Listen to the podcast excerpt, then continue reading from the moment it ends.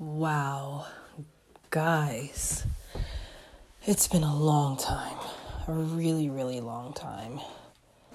Today is November November 28th. It is 9:19 p.m. It has been a blessed, relaxing, productive Sunday.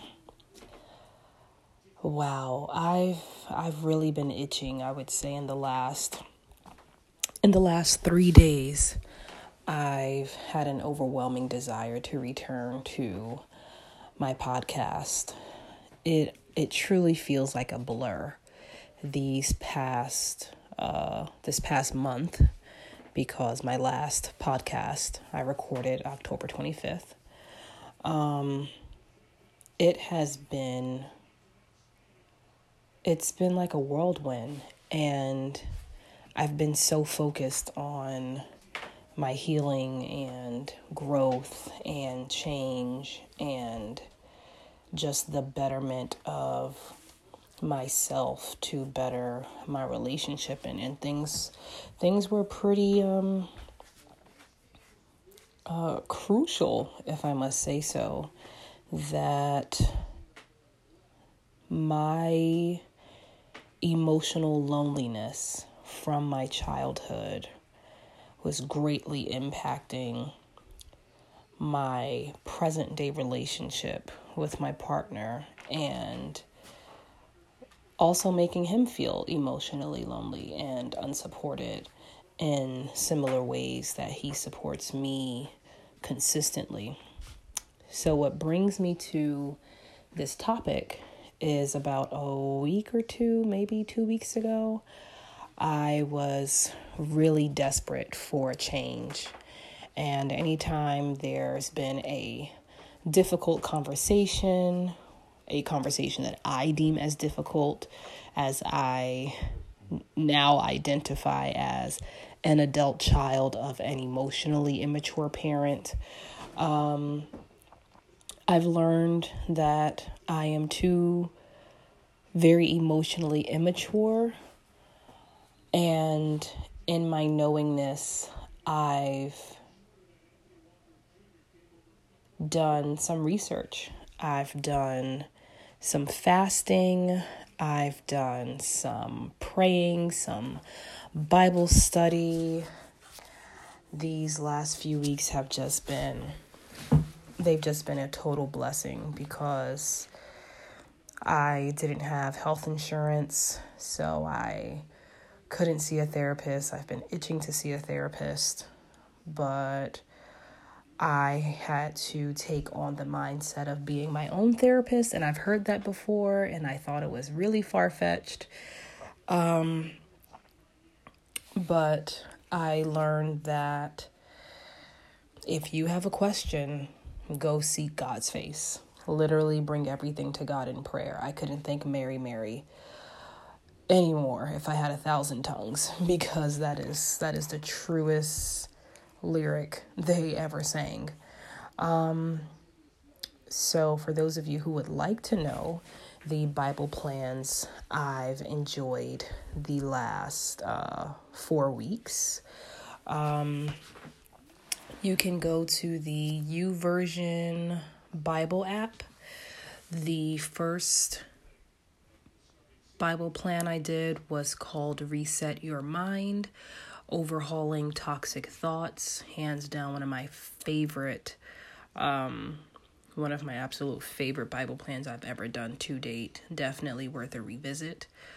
Then the second uh, Bible plan I did was Unpack This Struggling with Selfishness.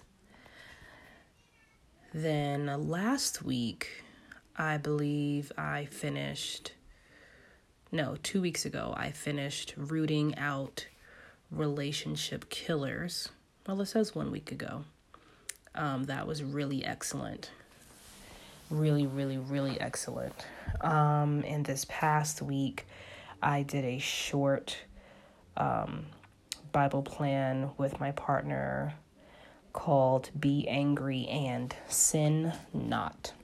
So that's what has had me occupied the last four weeks, on top of returning back to church, on top of starting a new job, on top of balancing God, myself, relationship, family, business ideas, grad school, physical health, mental health, hair health, nail and toe health. like, like it's so much to manage. And um, I'm trying. I'm trying my best to put my best foot forward, do good when I can do good, when it's a good time to do good, which is all the time. Easier, easier said than done, quite literally. I've been just in a place of making sure I seek God at the beginning of my day because not doing that makes me feel weird um, I feel uncomfortable and I feel sad when I don't include God in the first part of my day. Also, also walking my faith out at work, what that's like, the emotions that brings up. That might be a separate podcast for a later date.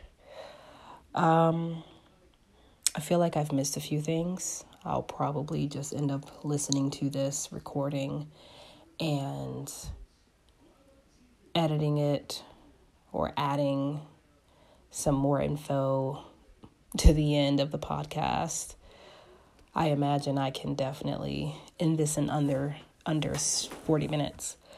So what brings me back today specifically is a book that I found called The Adult Children of Emotionally Immature Parents by Lindsay C. Gibson.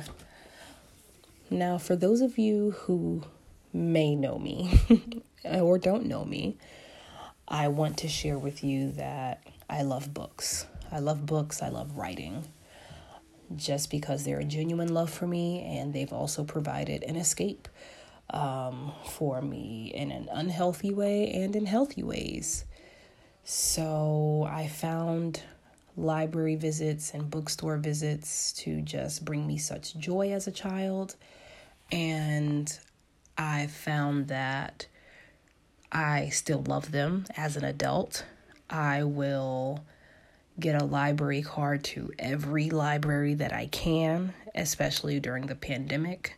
Some libraries allow for uh, new users to sign up for a free library e card to use library resources like going to museums or exhibits um, or I don't know, amusement parks or something for free. So I've taken full advantage of that as I'm now living in the New England area.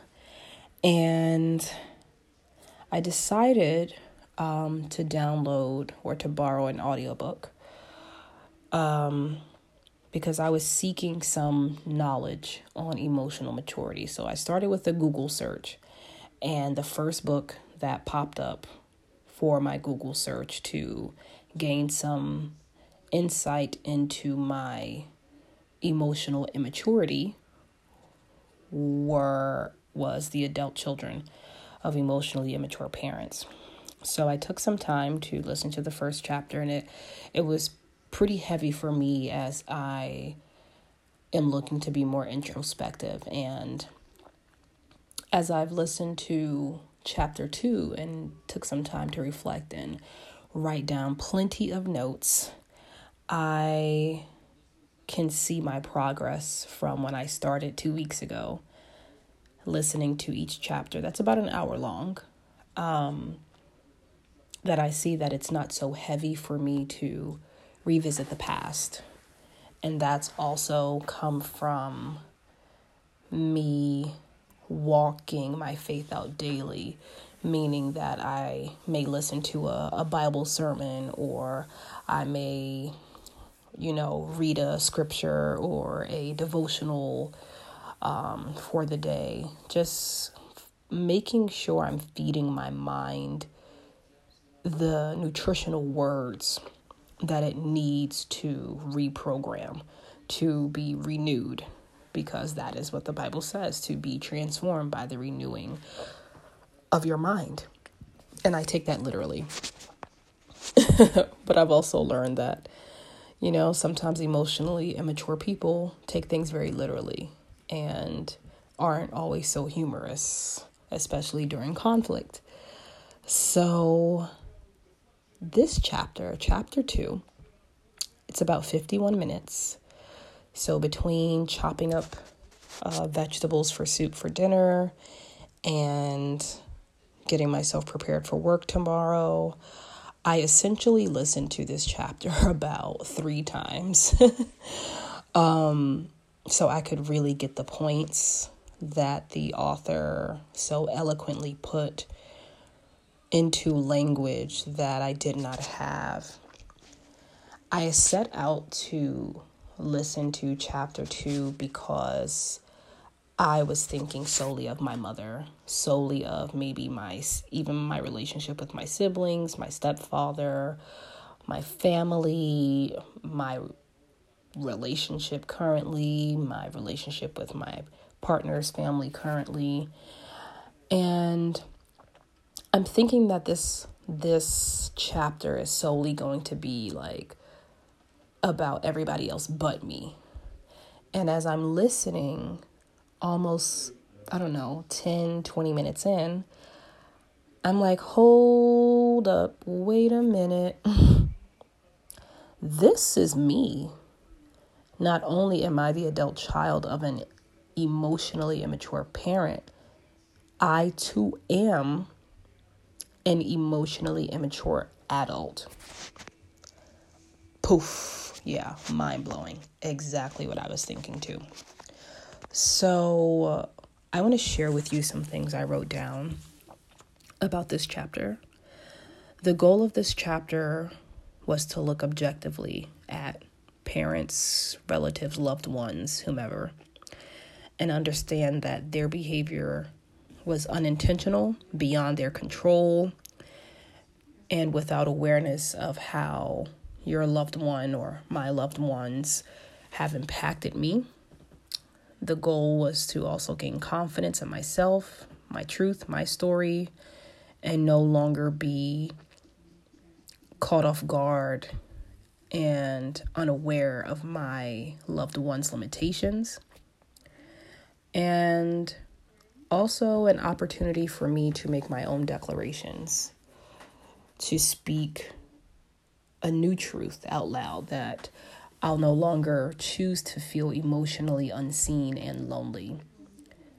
My sense of lovability no longer erodes. I no longer need to exercise unhealthy, angsty, excessive caution about my emotional intimacy with others. That was a lot. That was a mouthful. Please feel free to hit the rewind 15 second or however many seconds this podcast allows you to rewind. So, from there, the author goes into what is called personality patterns versus emotional regression. And personality patterns are repeated behaviors that one is typically unaware of how their beha- behavior impacts others. Um, they never cringe at their behavior and, and seldom apologize or experience regret. Now, emotional regression is temporary, it's brief. It typically happens when someone is tired or stressed and and they cringe. They cringe at the thought when they reflect on like, "Oh my gosh, like did I just do that?" I did that, you know? So she starts off nice and smooth. and then the rest of the chapter, I found that one, two, three pages of notes later, I I identify as an emotionally immature adult child.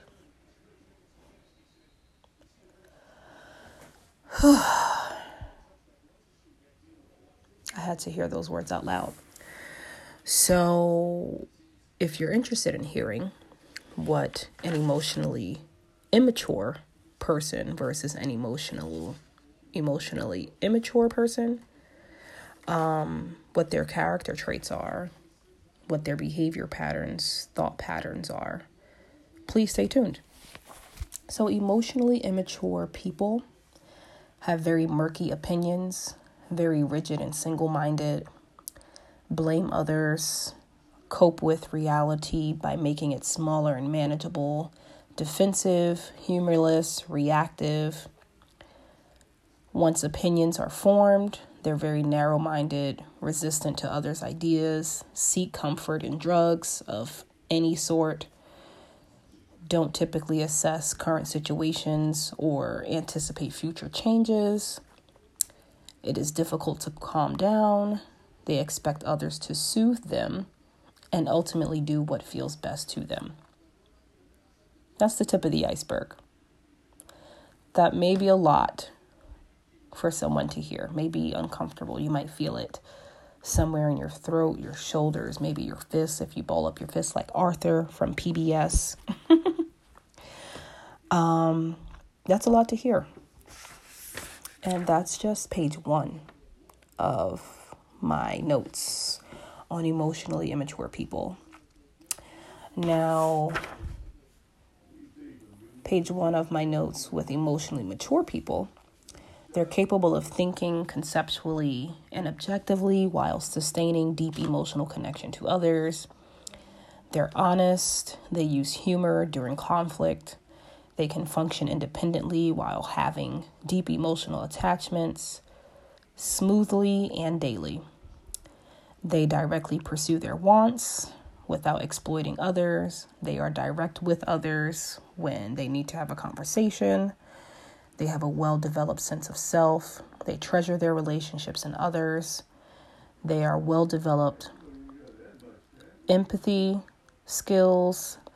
They have impulse control and emotional intelligence. Now, if that doesn't interest you, please feel free to stop here. But if you do find interest in learning more about emotional maturity or immaturity, I strongly suggest that if you don't buy it, grab your library card, borrow the ebook, borrow the audiobook. I think the voiceover is excellent. I think it's a perfect fit to hear objective criticism backed by research and educational training.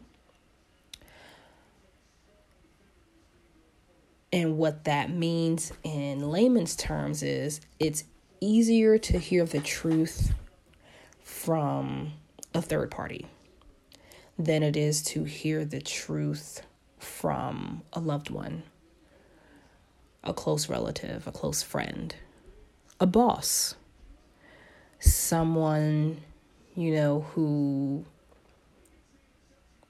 whose opinions, thoughts, beliefs, values may weigh heavily on you in the best way possible or in a very uncomfortable way. So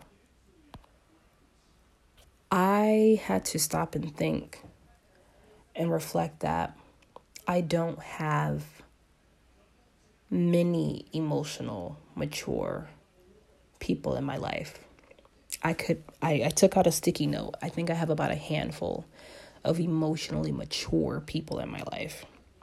And I'm grateful that I was even able to make a list. Because if I didn't trust God uprooting me from New York City to the New England area, I wouldn't have been able to add more people to that list. So I'm incredibly grateful that God God has supplied my needs. My needs where I've been underdeveloped from my adolescence because I was raised by an emotionally immature parent. I learned in therapy at age 19 that my mother was a provider. She could provide physical things food, shelter, uh, a good trip to the doctor's office, um, a, a warm home, you know, hair done, things of that nature. But when it came to supplying my emotional needs, it was conflicting because I, I believe that I have a very intelligent mother. I believe that my mother is one of the most giving people I've ever met. Yet, I'm learning as an adult that I've been afraid. I've been afraid of seeking healthy attention because I remember one time asking my mother who my biological father was. And she she yelled something that felt so demonic and angry. It shook me to my core. And I, I might have gone to cry in my bedroom. But learning at an early age that I couldn't ask a genuine question. I couldn't express my authentic self stunted my growth. And I'm experiencing that now in a very healthy relationship. I am learning that it's difficult for me to ask for what I need because I've never been able to. It's difficult for me to be emotionally vulnerable because I never saw it, I never received it. It is overwhelming to deal with complex emotions simultaneously because I had to withdraw myself from my mother's inability to process emotional complexity. She was very black and white, still is, unable to understand others' ideas, thoughts, behaviors, sacrifices. And I too share a similar behavior pattern, a similar thought process.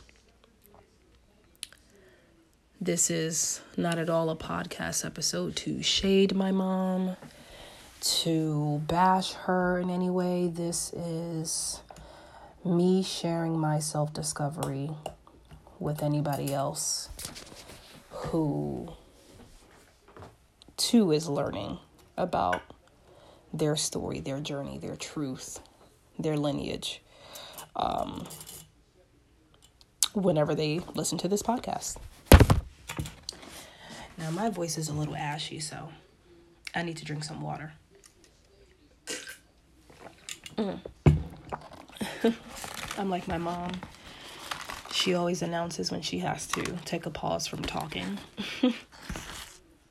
so, have so much to learn. And I'm so excited that this book has compelled I'm trying to find a different word for triggered because sometimes triggered has a very negative connotation. And I use it typically um, in a, a negative way.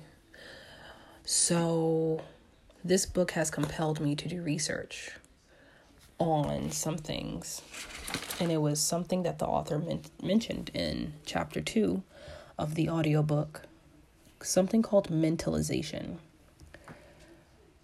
usually synonymous with theory of mind, which is defined as the ability to grasp other people's viewpoints and inner experience, their interests and respect, their beliefs, their ideas, and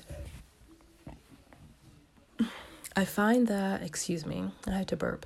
I find that I struggle.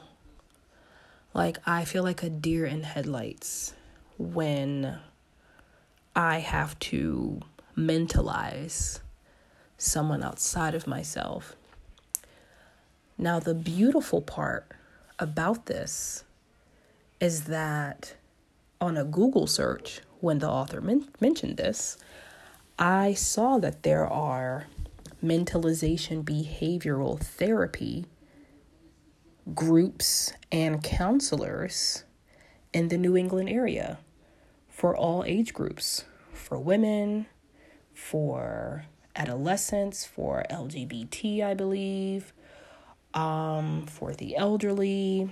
You can do it in a clinical setting, maybe a hospital or a therapy clinic. You can do them online, like a, a televisit, a virtual doctor's visit. And I'm really excited to learn the skills that I need to mentalize because mentalization typically happens during adolescence. And when I think about my adolescence, I think of the trauma I was experiencing. I think of being bullied in school. I think of not being a perfectionist and performing um, performing in school to get high grades and stay on the honor roll. I think of my transition to Pennsylvania from New York and that being a culture shock to me because I had never seen so many white people in my life.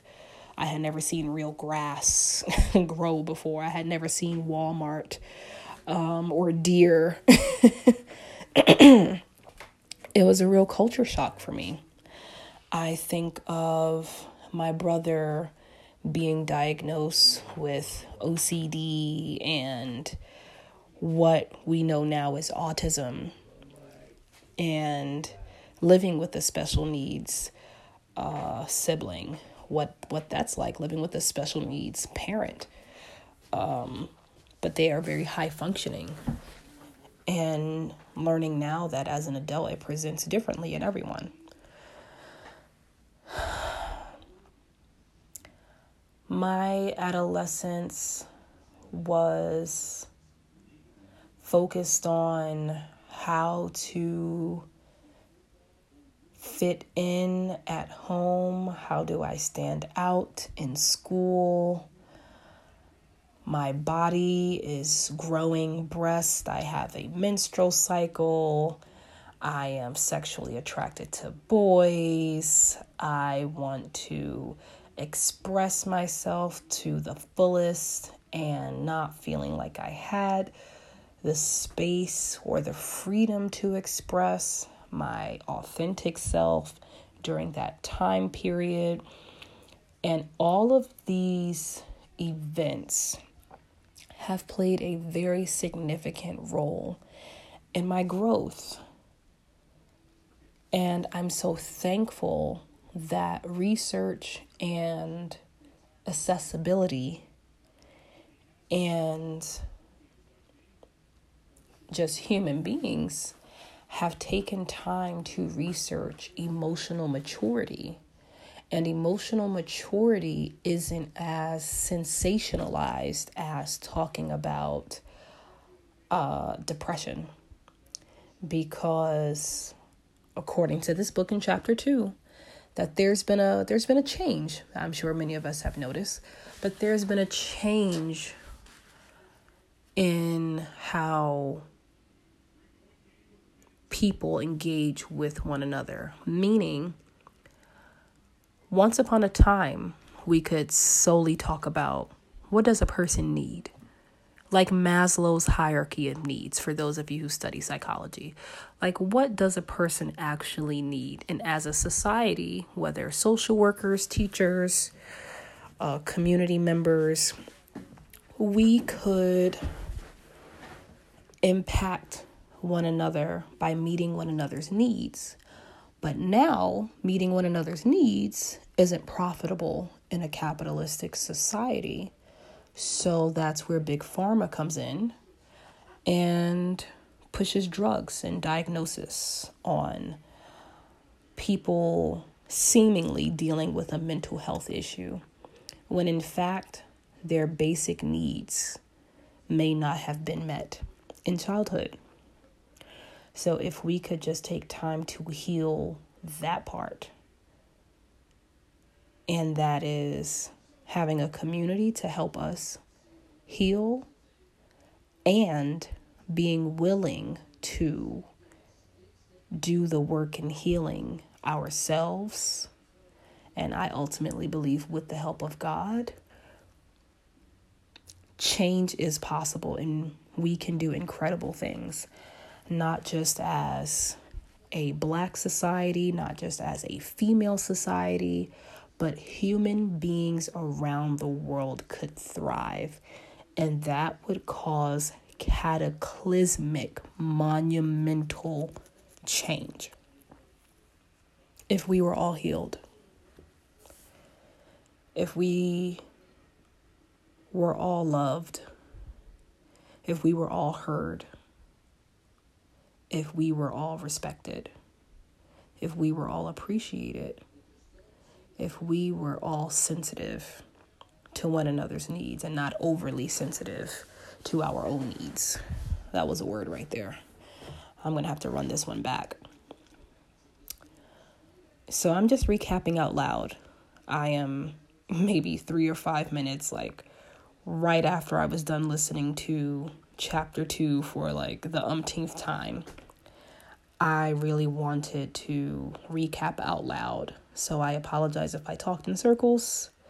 I apologize if I left any thoughts in limbo.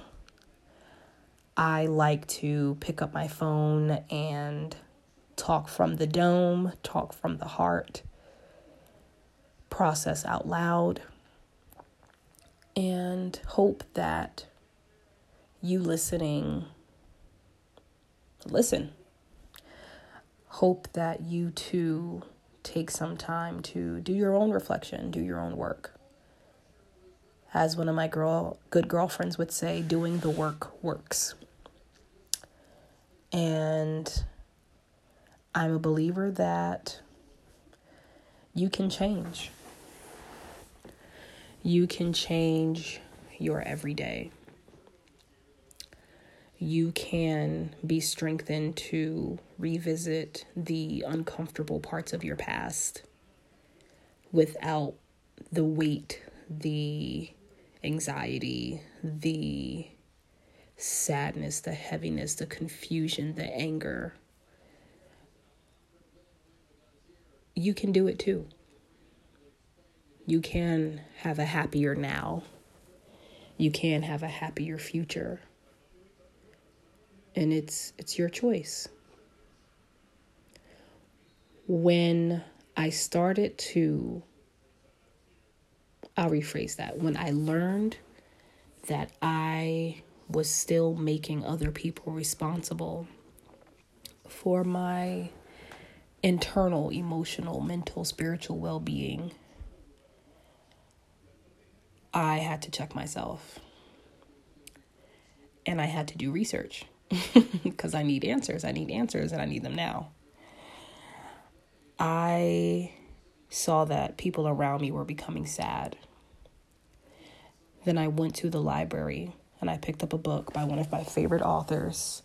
Uh, I believe his name is Spencer Spencer Johnson. He wrote the book Who Moved My Cheese and The One Minute Manager. I picked up the book One Minute for myself, and that is where I started to mentalize or consider others' ideas greater than myself. I started to choose happiness.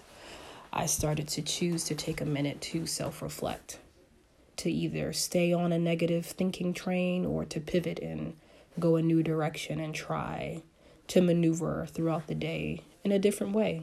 Because frustration and emotional turmoil, it happens all the time. so I'm a firm believer that if you choose, if you choose to take ownership of yourself, your needs, your well being, you can change your life. It's not a it's not a big super huge step. It's not like standing outside and holding up a sign and declaring that today you're happy. It's a choice, just like you choose to put on underwear, not put on underwear, put on deodorant or not put on deodorant, get out of bed or lay in the bed for the day. It's a choice. And the choice may not be easiest first, but it gets a little easier each day. And I've noticed that I stay angry shorter. I'm angrier less. I am more emotionally vulnerable. I am more considerate of my emotions taking up the room and am able to leave space for others. I have so much work to do, but I'll tell you that I like the work that I'm doing. This feels good to me. I'm happy for myself. I feel good about myself because I'm not making this work anybody else's responsibility. But please believe now that I have health insurance with this new job, honey, she finna get this therapy popping. Mm-hmm. So shout out to all of you who have been doing the work. Shout out to all of you who are interested in doing the work. Shout out to all of you who were uncomfortable even thinking about doing the work. Because if you have a conscious to even fathom the thought, then you have the power to solve the problem. I know that's something I hear TD Jake say in some of his sermons, but it makes sense.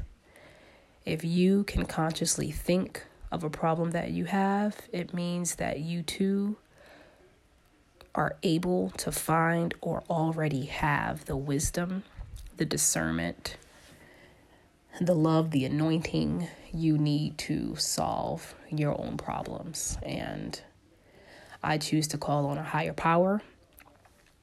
His name is Jesus, and he helps me walk out my faith to solve these said problems. So I hope that I've made sense. I hope that you've enjoyed. This podcast has been such a long time for me. It feels so good. I feel so refreshed. I feel so happy. It's been in my spirit, and I've been really just listening to my spirit more often and not feeling guilty about being absent from this podcast and getting some more uh, confirmation from my partner that you know with some with some episode ideas and I just love it. I I love this podcast life and I love that everything I need God's already provided. I have a cell phone and internet so I can do this podcast. I have library cards from different states and I have access to resources. So don't give yourself any excuse not to get better because you'll only end up sick longer. Why not be healed? Healed. I hope you have a blessed day. I hope you have a wonderful day. I hope you pick something from this and you run with it. I love you. I cherish you. And I hope you just like, oh, my cheeks are bursting. My cheeks are bursting. I just hope that you're doing well. And I hope that you choose happiness. And I hope that you choose yourself, but not at the expense of others. Take care and God bless. Bye.